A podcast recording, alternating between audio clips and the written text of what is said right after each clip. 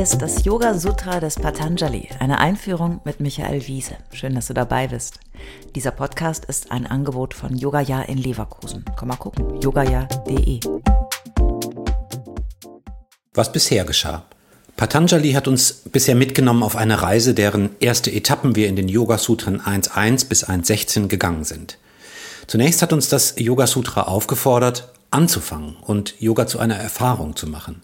Wenn wir unseren Geist zur Ruhe bringen, so Patanjali, dann kommen wir an die Ursache von Leid und Übel. Wahre Freiheit entsteht, wenn wir uns aus unseren permanenten geistigen Verstrickungen lösen können, dem permanenten Wählen und Bewerten, dem Hin und Her unserer Gedanken. Das ist nicht so leicht und deswegen empfiehlt Patanjali eine Mischung aus beharrlichem Üben einerseits und Loslassen andererseits. Das waren Abhyasa und Vairagya. Was wie ein Widerspruch erscheint, ist eigentlich das gleiche Thema von zwei unterschiedlichen Seiten betrachtet. Manches ist ohne Üben und Disziplin nicht möglich. Manchmal geschieht es aber erst, wenn man aufhört zu wollen. Das kennst du sicher auch.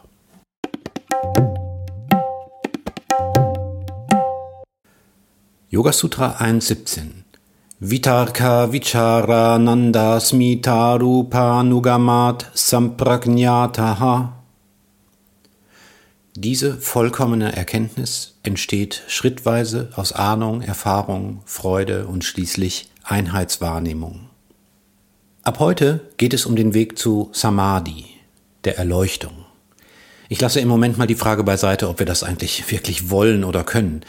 Bleiben wir beim Bild der Wanderung, das wir schon oft benutzt haben. Wir wollen schon am Ende den Gipfel erreichen. Der Gipfel wird im Yoga mit dem Wort Samadhi bezeichnet. Samadhi wird oft auch mit Erleuchtung, Ekstase oder tiefer Versenkung übersetzt. Es gibt mehrere Stufen davon. Heute geht es um die erste große Stufe. Man könnte auch sagen, die, die letzte Berghütte vor dem Gipfel. Samadhi ist ein großer Brocken, aber Yoga ist auch ein langer Weg, ein lebenslanger Weg. Patanjali weiß das natürlich und er will uns nicht den Mut nehmen. Wir haben unseren Rucksack gepackt, unsere Wanderstöcke Abhyasa und Vairagya liegen gut in der Hand, die Trinkflasche ist voll und die Schuhe sind geschnürt. Auf geht's zum Gipfel der Erleuchtung.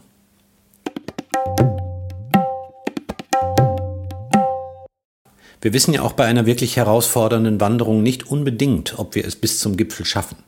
Viele Hindernisse können auf dem Weg auftauchen. Das Wetter kann umschlagen, du kannst dir den Fuß verstauchen oder einfach den Mut verlieren. Vielleicht reicht es aber auch völlig aus, bis zur ersten Berghütte zu kommen. Dieses Sutra will uns Mut machen, wenn einem vielleicht angesichts der Herausforderung bange wird.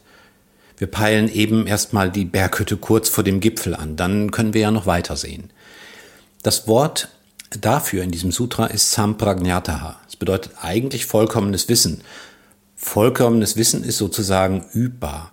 Wir steigen langsam höher, Etappe für Etappe, schrittweise und lassen auf diese Weise unseren Kleinmut, unsere Befürchtungen, unsere Zweifel hinter uns. Das Wissen über unsere Fähigkeiten, über das Wetter, den Berg und so weiter hilft uns. Dieses Wissen ist ein gutes Gefühl. Das ist Vitaka.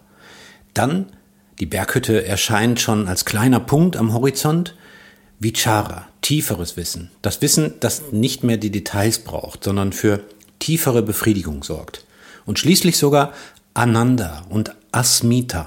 Ananda und Asmita sind zwei wundervolle Sanskritwörter. Ananda ist Glückseligkeit und Asmita ist wörtlich das Ich bin Gefühl. Wow. Also, wenn wir beharrlich üben und fähig sind, auch loszulassen, dann können wir tiefes Wissen über unser Ziel erfahren. Wir können glückselig werden und uns völlig eins fühlen, ich mit der Welt. Das alles ohne den absoluten Gipfel zu erreichen. Das ist doch was. Cool. Ich mag deshalb das Bild der Wanderung, denn beim Wandern überkommt mich manchmal etwas, was diesen beschriebenen Zuständen nahe kommt. Glückseligkeit und ein Einheitsgefühl, das jenseits von Wissen liegt.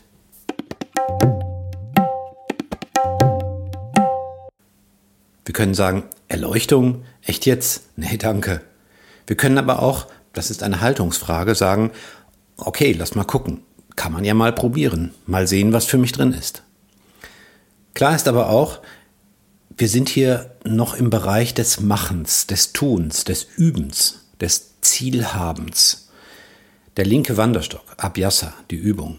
Wir sind hier im Moment weiterhin mit unserem Geist verhaftet in der Welt. Es ist der Berg in diesem Fall, auf den wir wollen.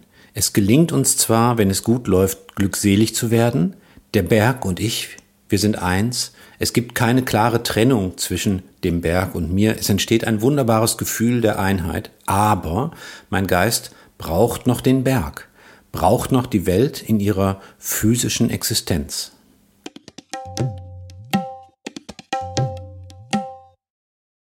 Alle bisherigen Folgen kannst du jederzeit nachhören, auch wenn du jetzt erst eingestiegen bist. Hast du Fragen oder ein Feedback zu der Philosophie-Reihe, dann schreib uns gern oder kommentiere auf unserer Website. Dort findest du auch weitere Buchtipps und Empfehlungen.